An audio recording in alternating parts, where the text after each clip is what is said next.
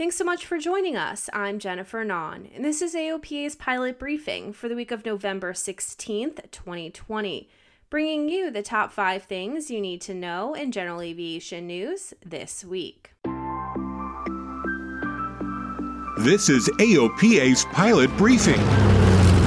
Your general aviation news update brought to you by the Aircraft Owners and Pilots Association.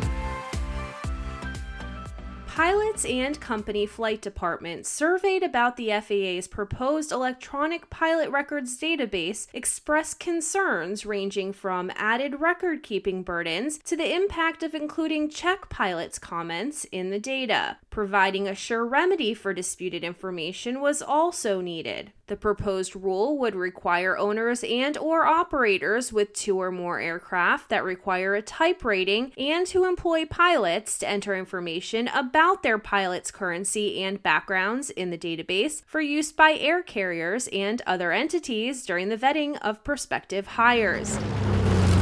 A German company working to certify an electric vertical takeoff and landing aircraft with five seats announced in November its partnership with a real estate developer and the city of Orlando, Florida, to build a hub about three miles from Orlando International Airport. The partnership between Lilium, which hopes to certify its battery powered Lilium jet in Europe, Tavistock Development Company, and the city of Orlando, Florida, was announced on November 11th and billed to be the first urban and regional air mobility hub in the United States. Sales of avionics for business and general aviation aircraft in the first three quarters of 2020 declined 27% from the first nine months of 2019's figures as the industry absorbed the impact of the coronavirus pandemic. Signs of a modest turnaround surfaced late, according to an industry report. Aircraft operators spent 1.67 billion on avionics through the third quarter of 2020, which is down from 2.29 billion in the comparable portion of 2019, putting activity on a track toward the first full down year since 2016, according to the AEA third quarter 2020 avionics market report. It's hard to count all the ways that the year 2020 has come up short.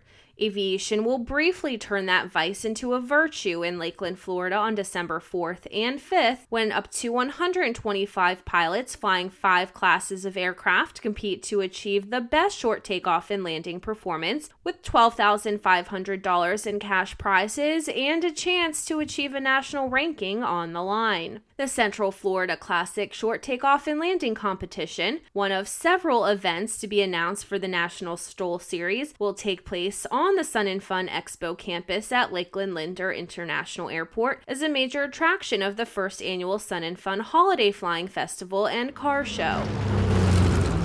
Like most who reach the upper echelons of aviation, U.S. Air Force Second Lieutenant Anthony Lawrence always knew he wanted to fly, and now he is, alongside some of the world's top pilots but the path to get there was long and challenging. Lawrence is only one of 255 U.S. Air Force pilots who identify as Black or African American out of approximately 12,961 total pilots in the Air Force, not including Guard or Reserve. Not only has Lawrence broken barriers, but he is also serving as an example for others like him, proving that if you put your mind to something, anything is possible.